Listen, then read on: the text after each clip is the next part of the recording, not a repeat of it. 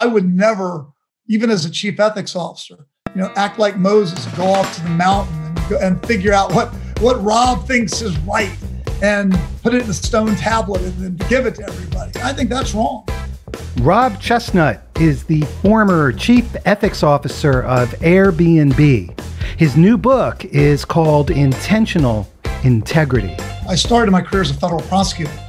Uh, I used to prosecute drug dealers and uh, spies and bank robbers back in the Washington, D.C. area. So uh, I've been working with rules and workplace violations, I guess, my whole career. Uh, I ended up uh, moving to Silicon Valley and I was a, an early uh, employee responsible for trust and safety at eBay, built the trust and safety department before I went to Airbnb. You know what? I, the reason I wrote the book is that uh, I, I, noticed about four years ago that the world was changing. Uh, it, it, looked to me like people were putting uh, companies uh, and holding them to a higher standard and the leaders. You know, you saw it in the Me Too movement. Um, you saw it with people pushing companies to do the right thing for the world, going beyond just this idea of doing the right thing for shareholders.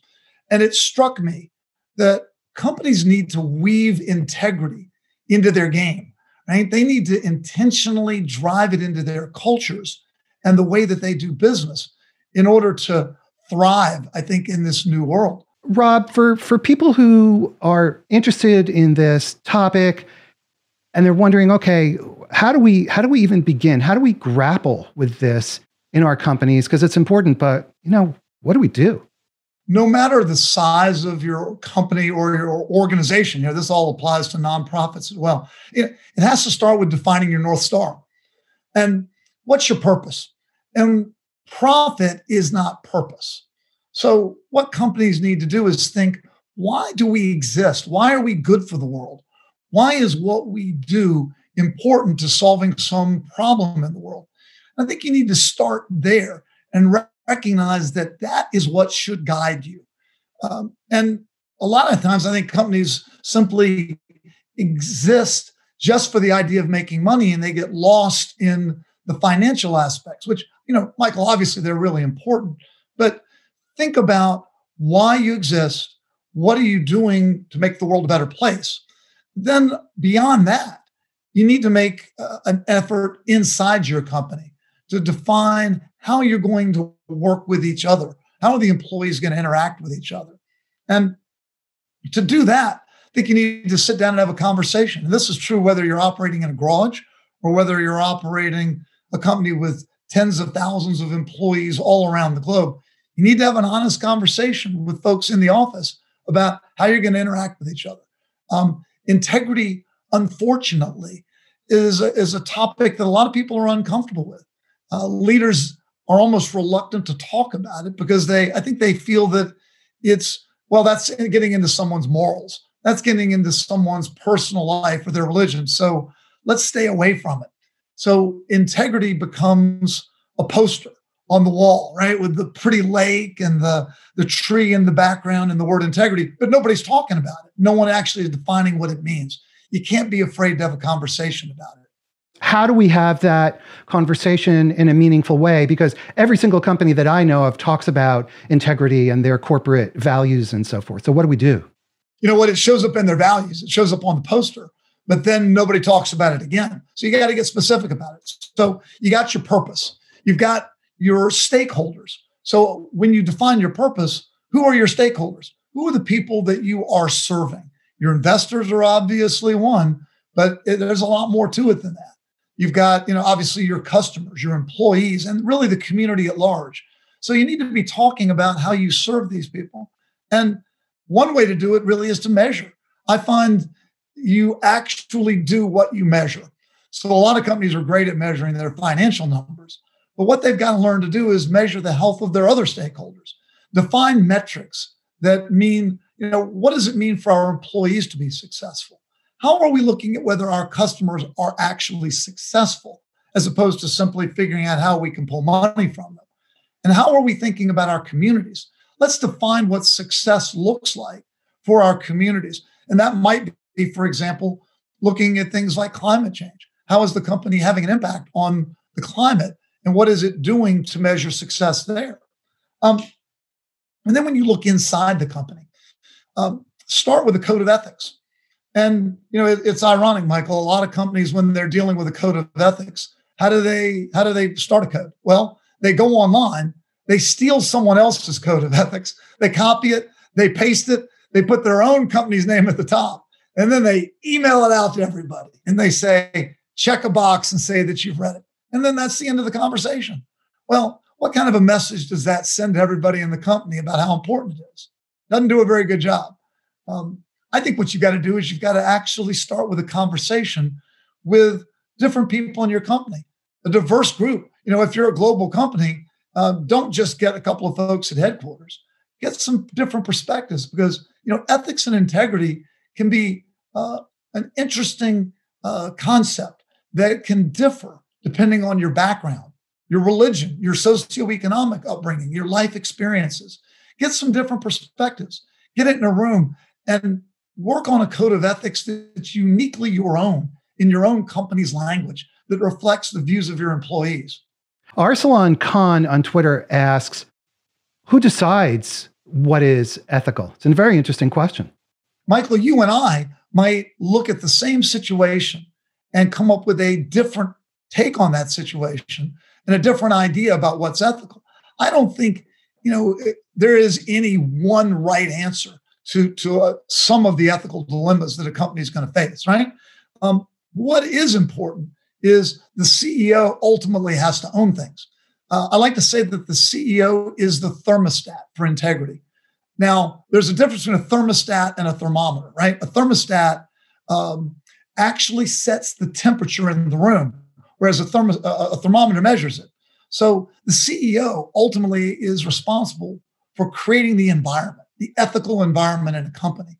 And ultimately figuring out what's the purpose of the company and how is any particular one situation uh, how does it relate to the company's purpose? And when it comes to important decisions in the company they've got to make it. That's why the board made them the person that's in charge.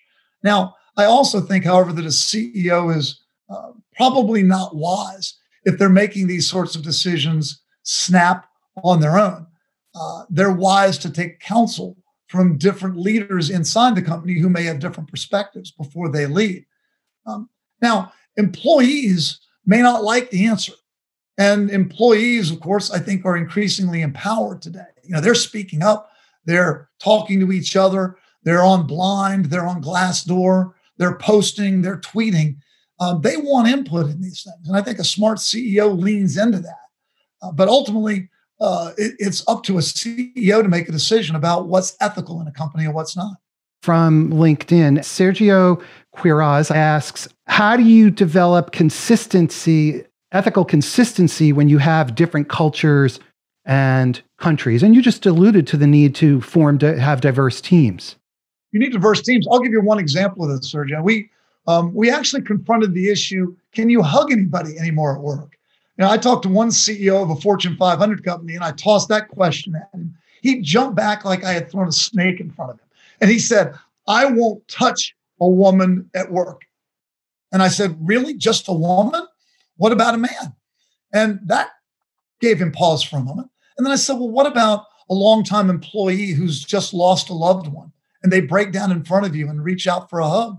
Very human reaction. Um, does it mean you can't hug someone in those circumstances?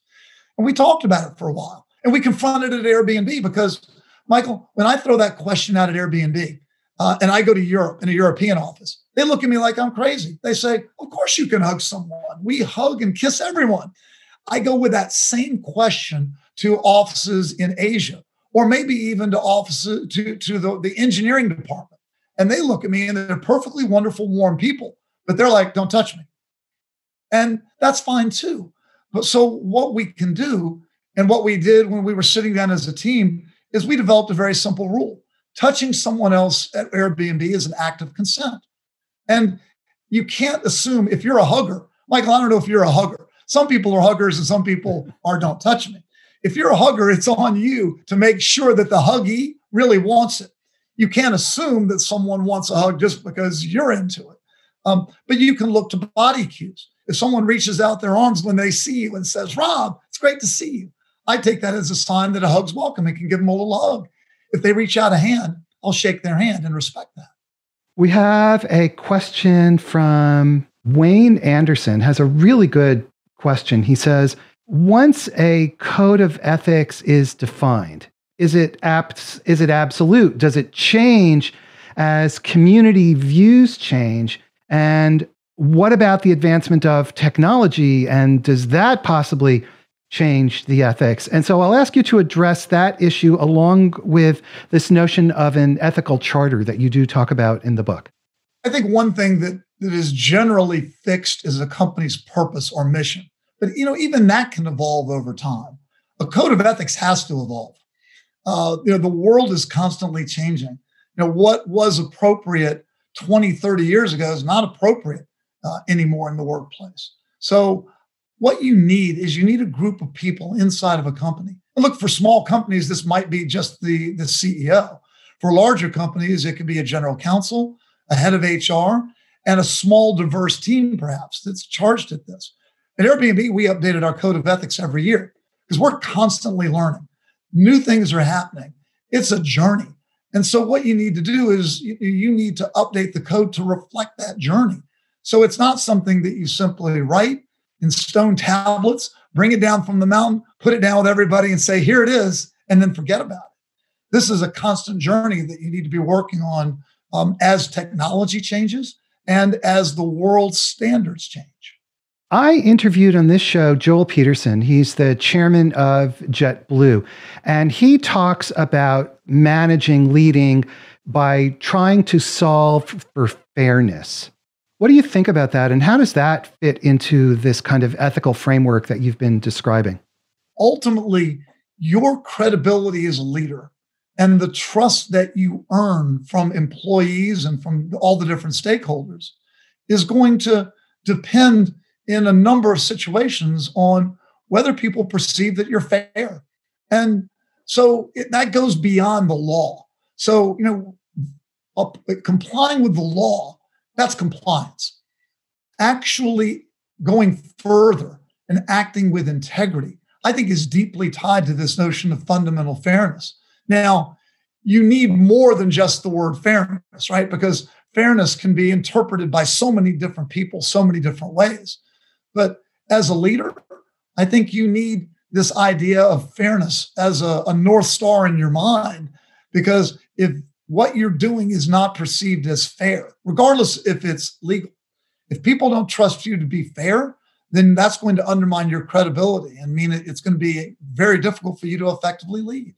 So, this notion then of fairness, could you say that that is the the North Star, or is that insufficient in and of itself? I think for a company, you need a North Star about why you exist. Airbnb, for example, Airbnb's North Star is not to make money. Airbnb's North Star is to foster uh, something they we call belonging. What's belonging? Belonging is the idea that you want people who travel and get to connect with the communities when they travel. Like we talk of it as immersive travel. So we want actual human beings to meet and talk with other local human beings and get to really understand people as human beings. So when you travel, we want there to be a sense of belonging when you travel to communities. That's what Airbnb is about. That's Airbnb's North Star. So when Airbnb measures success, they're looking at financial numbers, but they're also looking at how much belonging did we foster during the year? How much human connection do we have? And that's something that's separate from a financial number. So I think all companies need a North Star like that that guides them. But I think that when you're looking at uh, decisions, particularly decisions around consequences for violating a code of ethics, um, you should always strive to be fair.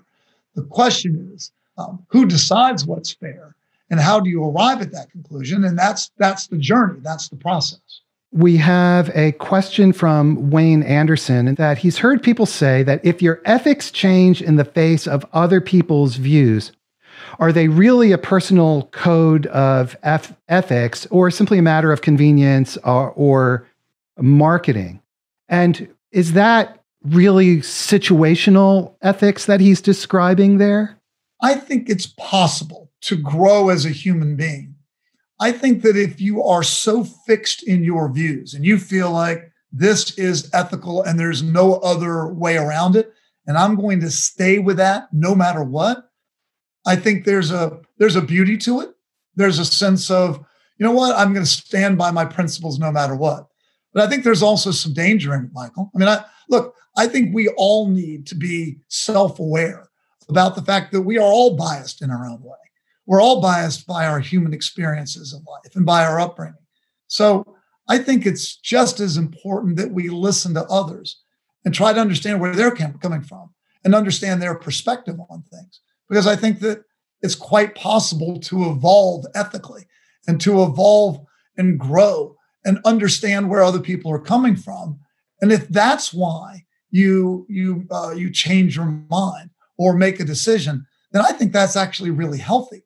If you're changing simply in the face of someone else's criticism, or you're changing because it's too hard to stick by what you said before, then I don't think that's healthy at all. But I'd leave open the possibility that maybe I've gotten a little smarter over the last 20 or 30 years in life. And that maybe one view that I held 20 years ago, maybe that wasn't right. And I can and I can grow and learn as I go through life. So wisdom and understanding increase and that kind of flexibility clearly is a good thing. But how can we tell when an organization, I, I kind of hate to put it this way, when an organization has authenticity about their ethics, because for example, let's say that we have a company that gives away a lot of money and at the same time to, to very beneficial causes that are very helpful. But at the same time, we also know that that these gifts are bringing them tremendous publicity and marketing benefit. So, really, at the same time, they, those philanthropic ep- efforts are one could one could argue are masking their marketing investments, mask, masking as philanthropy. I think that there's an old-fashioned notion that somehow acting with integrity costs you money, or that it has to hurt you financially. There's fascinating data coming out that actually shows and proves the exact opposite. Uh, I started thinking about this when I read a book by Adam Grant called Give and Take. And Adam, you know, describes a, a life perspective where people that, if you do things for others, the irony about it is it actually comes back and helps you, and you end up doing better in life as well. Uh, I don't think that that uh, cheapens the good act. I simply think that it it actually is part of this beauty in the world where if you act ethically and with integrity, you act you're going to do better. And I, I think that I would love it if corporations and individuals engaged in acts of giving and acts of thinking about others purely because it's the right thing to do and it feels good. Uh, is it possible that some companies do it because they get benefit? I suppose so. Uh, but I, I, don't think that that's somehow cheapens it. Uh, I think that uh, I, I applaud acts of integrity done purely because it's the right thing to do. I also think it's wonderful when the world rewards acts of integrity because I think that just uh, speeds up that virtuous cycle and encourages others to act that way. What is the role of motivation and how important is motivation? Because fundamentally, that's what you're getting to here. I love the idea that, and, and I want people to act with integrity simply because it's the right thing to do. We're dealing, though, Michael, I think, with a lot of people that went to business school 20, 30, 40 years ago. And what was what was really pounded into them? Shareholder value. Anything goes as long as it's good for the shareholders. That's the way that they're used to thinking about things. And only in the last couple of years, there's been a very significant shift, like the Business Roundtable suddenly throwing out the, the fundamental basis on which capitalism has been operating and recognizing stakeholder value. That's a challenging shift for a lot of people to make. If it comforts them to know that operating with integrity and thinking about other stakeholders is actually good from a financial perspective, I'm okay with that. Uh, but uh, I, because I, I do believe that ultimately I want to see people with act with integrity, regardless of the motivation. I do believe that the more you act with integrity and the more you see the virtuous cycle that that kicks off, I think the more people are going to simply do it because it's the right thing to do and not care about when or if the financial circumstances follow. But I want to see those, I want to see companies acting with integrity and doing the right thing for the world. Frankly, Michael, because the world needs it. Some companies do come across as being highly trustworthy and highly authentic in the way they respond to situations. Others may respond similarly, and they and the the market views them, customers view them with a great deal of cynicism and lack of trust. So, what are the factors that create that authenticity? And, and does it relate back to this notion of motivation combined with action or again are they separate? Well i'll give you one one way and that is the timing. You know sometimes companies lead. They are ahead of the world's thinking. So they're doing things before they're pressured to do them. Other companies only act when the world starts pressuring them. You know when the employees are posting when the employees are actually walking out, when customers start a boycott, uh, when government starts to, to initiate a regulatory investigation. Well, when they act then, I think the world does look with a little cynicism. It's like, oh, finally you got around to doing the right thing only because everybody forced you to do it. But I'll give you an example of a, uh, of a company that was uh, uh ahead of the curve recently uh, Etsy. A lot of folks may be familiar with Etsy. They're a, an online marketplace for hand you know, handmade, handcrafted goods. Well, Etsy itself is not uh, really having a major negative impact on the environment, right? Etsy doesn't ship goods themselves, right? Their sellers do. Now, what Etsy did was Etsy said, you know what? We feel responsible as a platform for the fact that so many people on our platform are shipping goods all around the world, and that's creating uh, carbon in, into the, the atmosphere and contributing to climate change. So Etsy took it on itself. They went out to an, a company, uh, a B Corp by the name of Three Degrees, that uh, takes a number of different companies who want to work on the issue of, of uh, carbon neutralization. They help them invest in major projects that give them scale. So, what Etsy was able to do was at a cost of one cent per transaction, they were able to create a platform that is now carbon neutral and offsets all of the carbon from all of the shipping on all of the, the, the sellers throughout the platform. And then what they did was they told the world about it in their checkout that Etsy is offsetting uh, the, the carbon from the shipping on its transactions. You know what happened? The business went up by a whole 1%. So, in other words, Etsy benefited from its action. But the cool thing about it was Etsy wasn't motivated uh, or pushed by the world to do this. They did it simply because they thought it was the right thing to do. Now, that's a great example of being ahead of the curve, doing something without anybody pushing you to do it. Um, I've seen other circumstances, and you have too, uh, particularly major internet platforms that allowed hate speech, for example, and only in the face of uh, uh world criticism and a hard push did they actually uh, change their positions and start regulating their platform? We've seen that with with Twitter and Instagram, for example, and we're we're seeing Facebook under that kind of pressure right now. It'll be interesting to see what happens with them. I'm jumping to the questions very quickly because I prefer to ask other people's questions than than than mine. And the Elizabeth Shaw, who is running the at CXO Talk account, yes, Elizabeth, she asks, do you find it necessary to convince CEOs and organizations to create an ethics charter? Sometimes. I think some companies um, have leaders that naturally get it. They understand how important this is to an organization. Uh, they lead with integrity. And so it doesn't take any convincing at all. I, I think there are a lot of, there, there's another big group where the leadership just doesn't think about it they're so focused on you know just getting a product out or you know just hitting a number that they're not against integrity, but it hasn't really occurred to them that it's any of their business. When in reality, if you sit down with them, you go through the studies, you talk about the bigger world picture and why we need companies to step up.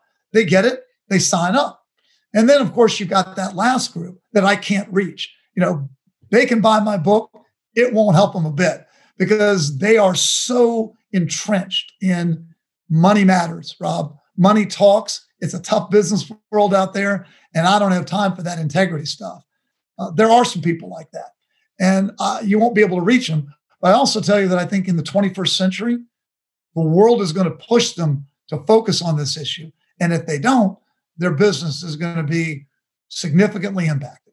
To what extent should companies focus on ethics? Because, again, to play devil's advocate, short term profits, especially if I'm a public company, shareholder value, why should I waste money on a whole set of activities that you want me to spend money on, Rob, that frankly, I don't see the value? If you don't see the value, in my mind, you're you're not an effective leader. Uh, uh you know what? I think you know. Look, if you look at people like Warren Buffett, um, there's widespread agreement among people who I think uh, are seasoned investors that leadership is focusing way too much on short term numbers and short term results. Um, giving quarterly guidance, for example, is ridiculous. It, it really does fo- it does create the wrong sorts of behaviors.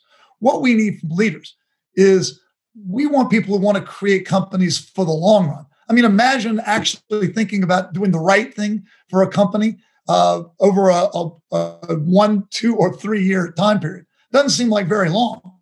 But in today's world, I think you've got so many CEOs who are just so focused on a quarterly number, they're missing out on huge opportunity.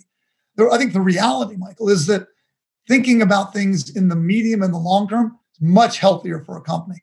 And CEOs and leaders are going to do much better if they just lift their head up a little bit and recognize they've got a, they've got an obligation to their shareholders and to the world to think a little bit more long term because we all want companies who will last five years from now, not ones that are going to get a nice little bump this quarter, but then eventually just peter out. I interviewed David Cote. He's the, the former chairman and CEO of Honeywell. And his book actually is on this topic of how to balance short and long term goals. And the fundamental thesis is you absolutely need both. Yes, I agree with you. Stockholders are, are, are not going to be patient forever. You've certainly got to be thinking about uh, the short term. But I think too many people are thinking about only the short term, and that's the real danger. Discrimination at Airbnb. Can you tell us what happened, what went wrong, what the issues were, and how did how did Airbnb address it? So about uh, four and a half years ago, I had just started at Airbnb as the general counsel when we started seeing reports online that guests were being discriminated against based on the color of their skin, that hosts were turning guests down for stays uh, based on the fact that they were black. In fact, there was even a hashtag Airbnb while black. And I'll tell you, this was a it was a shock to people inside the company who I think were it's an idealistic company in a lot of ways. Uh, and you know what? I think one of the reasons the company missed it uh, early on was because in its earlier days in the company, Airbnb was not diverse enough.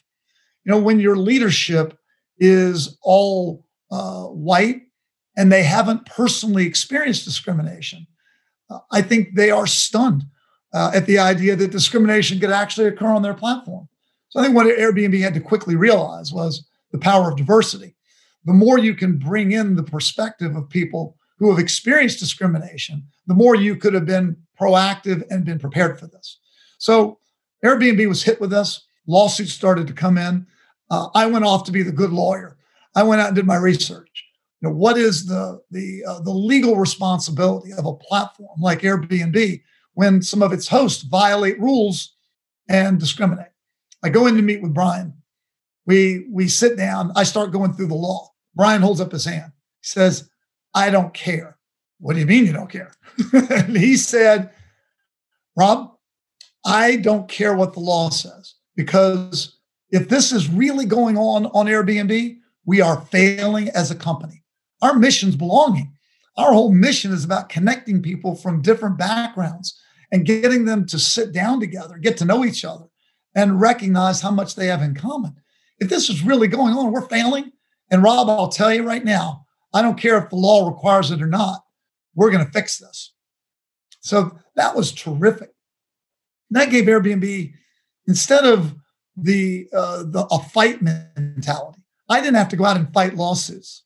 I actually went and met with people who were filing the lawsuits and said, you know something? We agree with you. There's no need for us to spend a lot of time fighting about this. We're going to fix it and we'd love your help. So Airbnb was actually able to partner with civil rights organizations, uh, you know, partner with the California Department of Fair Employment and Housing, and figure things out that would reduce discrimination. And I'll tell you, there were some things that Airbnb did that short term hurt the business.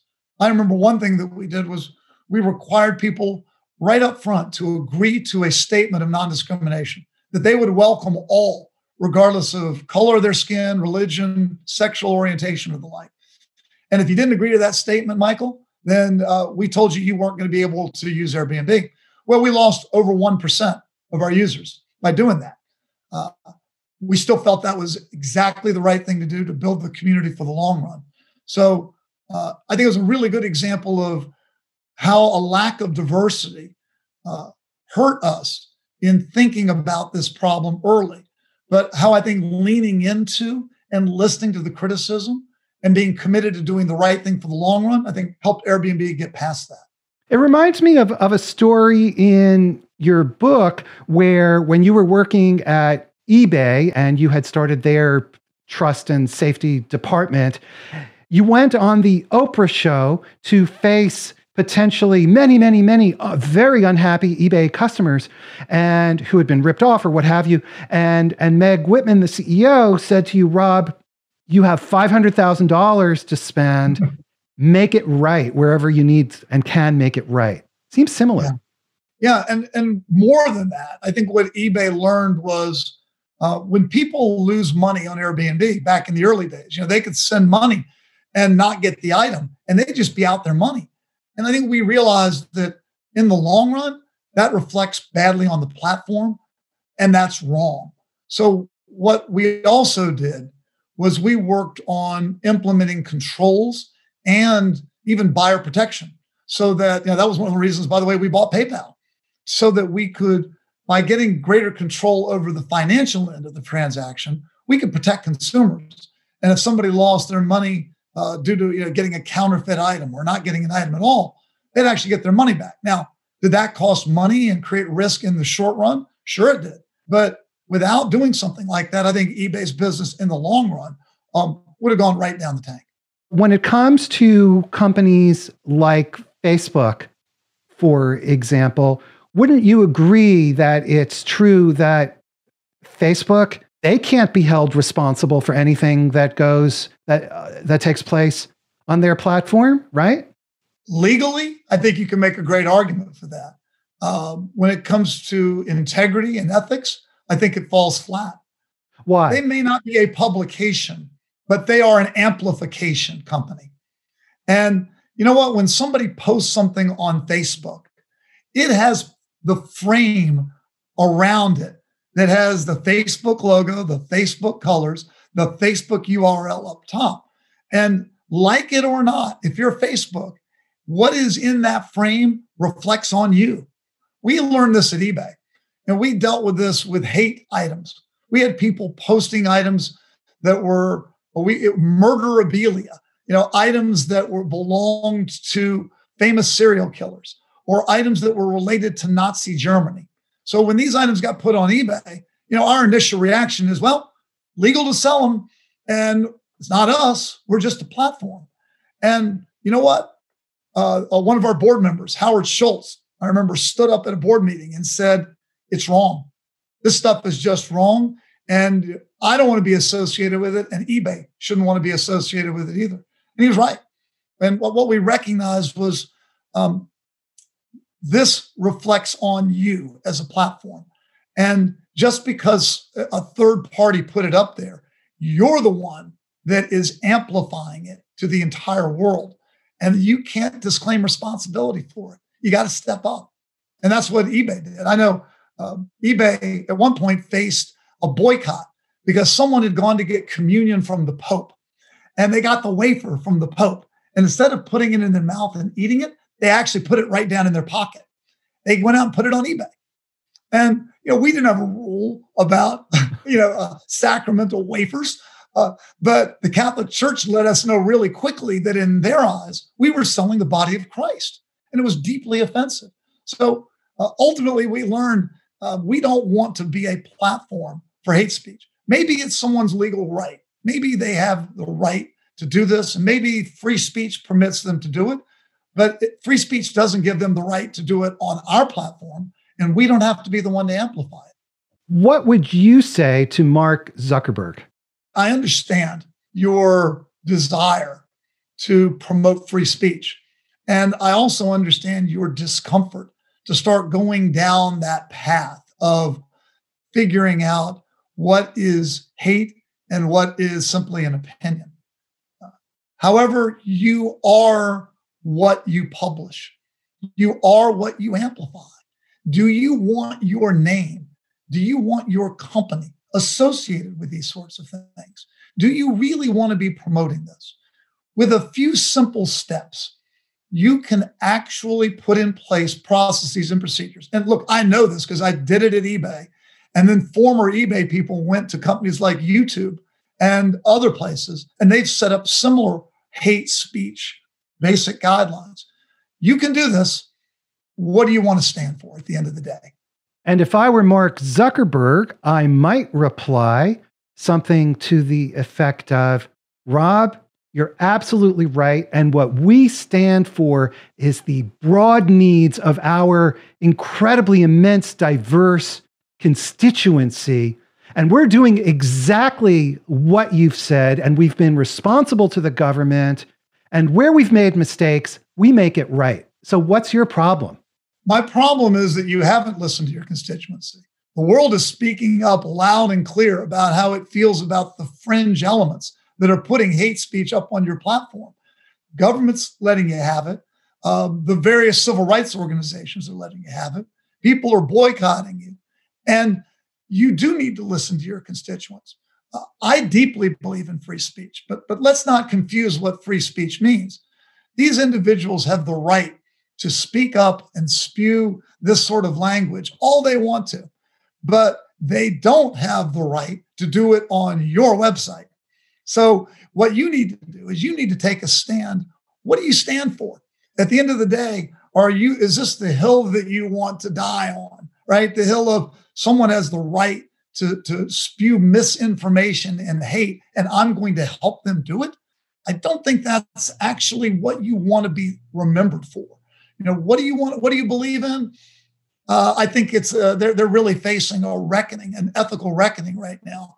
Um, and what really is sad is sad is that even if they reverse course, which I think ultimately they're going to have to do, to be honest with you, they're not going to get a lot of credit for it because the world's going to look at them and say, you only did it because everybody forced you to do it. And that's sad.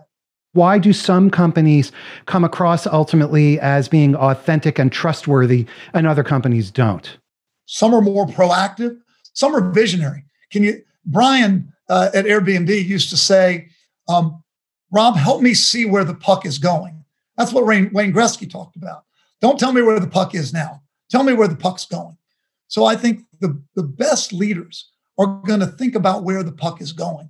And they're going to be doing things that um, reflect that better understanding. And so they're not going to be perceived as doing things because they're forced to do it.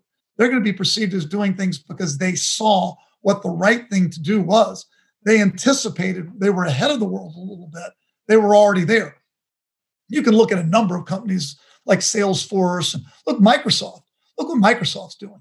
They've already come out and said they're going to be carbon negative by 2030 they're committing that they're going to pull all the carbon effectively, neutralize all the carbon that they put into the environment since they began as a company back in 1975, right? Not because anybody's forced them to do it, because they feel it's the right thing to do. I think that's ultimately going to really benefit them. Let's turn our attention to uh, sexual harassment. How do we deal with that? There are You you mentioned earlier, should we be earlier? Should we be hugging people? Should we not? How do what do we do? Well, the world is now standing up in a broad way and saying we've got enough of this nonsense. This has got to stop. And you know what? We didn't have bystanders. We didn't have like other men standing up and saying stop doing this to women the way that we have now. So I think the first thing we need we we need to do we've already done it. And that is now the world has spoken in a very clear, firm, loud voice. This needs to stop. All right. Second thing I think companies need to do is they need to provide clarity to leaders in a company about what's expected of them in this regard. You know, a company that says, "Oh well, we we trust your judgment on romantic relationships. As long as it's consensual, it's okay." I think you're missing the point. Is it really consensual if a CEO approaches a lower level employee and proposes something romantic? What's that lower level employee going to think? I can tell you what they're going to think because they've, they've told me. They're going to think, what happens if I say no? So I think a, a very simple rule that companies ought to be adopting is if you're an executive at a company, if you're on the top leadership layer of a company, you ought to all look at each other and you ought to commit you will not have a romantic relationship of any kind, even consensual, with any other employee at the company or any vendor or supplier. Put in your code of ethics, state it to the entire company, put it off bounds. And that way, if the rule is violated, then the person that suffers won't be the lower level employee who is transferred to another place or leaves. The senior person is the one that's going to accept the con- have to accept the consequences. So what people need in this area are clear rules and clear boundaries. I don't think it's unreasonable to have a rule that says top level executives put themselves off limits. And a second clear rule should be managers should never engage in any romantic encounter of any kind with anyone in the reporting chain. Same reason, right? There's an inequality going on that means that you really can't have an effective consensual relationship. And when things blow up, they will have such a negative impact on your entire company. You shouldn't go there. The last rule I'll suggest is an ask out once rule. Uh, Airbnb does it. Uh, I think Facebook is actually doing this. And that is if you are not in any executive team or any reporting line, you can ask someone out or propose something one time. If you get a no, no matter how nice the no is, you have to drop it. That ensures, look, you're not at a bar, you know, where you could uh, you could try your charm multiple times.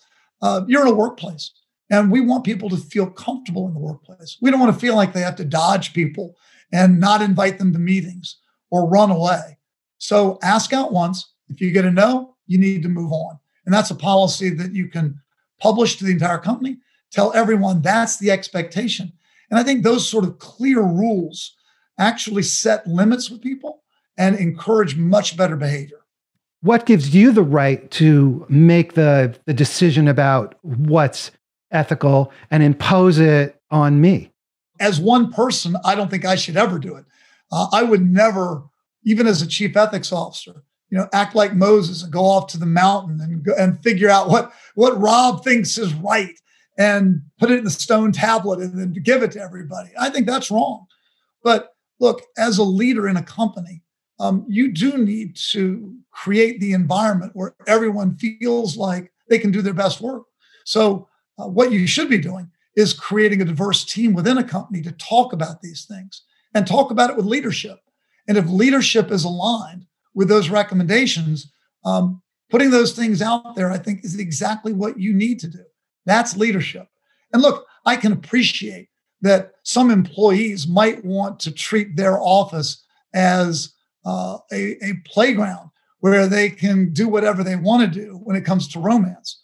But that sort of desire is not consistent with the kind of workplace that people need in order to do their best work. So I think it's a matter of leadership listening, listening to diverse input, and then creating rules that each company feels will allow their employees to do their best racism, structural racism, diversity. How do we handle? What do we do inside companies, and how should companies be relating to the events that are taking place right now around us? In the past, companies have shied away from controversial topics. Right? It's the old Michael Jordan Republicans buy shoes too. So let's just keep our head down and don't talk about it. Uh, the truth is, in today's world, Michael, companies don't have that luxury. Uh, employees want to know what's our position on this. You know, because I work at this company. It's my brand too. I want to be proud of it. What's our stand? I want us to speak up, right? Um, and customers aren't going to give you a pass either. Customers want to know, hey, I'm buying your product. I want to know how you feel about this. So I think leadership is a lot harder today than it's ever been. You are not going to be able to sit on the sidelines. So I think what you've got to do is go back to your North Star, go back to your values as a company, and any issue that has any relationship, I think, to your business, you need to speak up about. I mean, take Goya Foods. Uh, you know, their CEO recently got in hot water for praising President Trump. Uh, that was deeply offensive to key stakeholders in the Latino community who are customers of Goya and also feel that the White House has not been friendly to the Latino community. Um, I think the CEO should have thought carefully about taking a stand on President Trump's leadership, given the stakeholders. Now, I don't think Goya Foods has to take a position on gun control, but they are going to have to take a position on things that relate to what their employees and their customers are passionate about. So you got to step up. You're not going to be able to stand silent, and you're going to have to think carefully about what your positions will be in relation to your North Star and your stakeholders. And finally, what about the ethical implications surrounding COVID 19? I don't want to wear a mask, and who the hell are you to tell me to wear a mask? Right. For example. Right. I'm stunned by the entire uh, movement uh, around not wearing a mask. To me, a, a mask is a basic human courtesy. It is, we're all in this together. We all need to help each other. And the best way that we can help each other is to wear the mask. Uh, in the workplace, you've got a responsibility as a leader to think about the health of your employees. In fact, not just think about it, to prioritize it. And where all the science says wearing a mask is essential to create uh, the, the, the environment where people can actually interact with each other at all, then you need to do that. And you know what? I think as a leader of a company, you can look at everyone and say, when you leave the building and you go off on your own, you can make your own decisions about what works for you and what works for your family. But when you come to our company, um, I'm responsible for the health and safety of employees. And that's my decision as a leader, and that's what you're going to need to do. I was a member of a health club, and of course, they're all closed now here in Massachusetts. I'm in Boston. They reopened. So I went to the health club and I saw, and I asked them, What are you doing? What kind of cleaning procedures and so on? And I saw somebody not wearing a mask. So I said to them, You know, there's somebody not wearing a mask. And they said to me, We're not required by law to make them wear a mask. And so I said, Okay, I'm done. And then I went to another, I found another health club where that they do require it. And so is there an ethical issue in there where one health club requires it and another doesn't? Or is that simply a business decision? My personal view is that if you own a health club, you're in the health business, right? I mean, you should be prioritizing the health of your customers. That's why you exist. So the idea that a health company wouldn't adopt a policy that everyone needs to be wearing a mask is beyond me. Uh, not only is it, I think, a, a, poor business practice, but it seems directly contrary to what their mission ought to be. So I say both in a circumstance like that. And I, I think you did exactly what you should do. You looked at the situation and said, I got to go someplace where health really is a priority. Well, that has been a very fast show. I would like to express my Grateful thank yous to Rob Chesnut. You can see the cover of his book. It is Intentional Integrity How Smart Companies Can Lead an Ethical Revolution. And uh, he's a guy that's really studied it. It's a really good book. I urge you to read it. Rob, thank you very much for taking your time to be here with us today. Michael, happy birthday, and thank you for taking the time to bring me onto your show. And my mother thanks you too for that.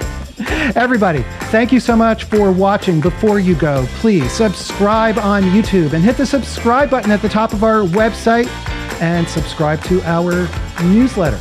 We have great shows coming up. Check out cxotalk.com and we will see you very soon. Hope you have a great day, everybody. Bye bye.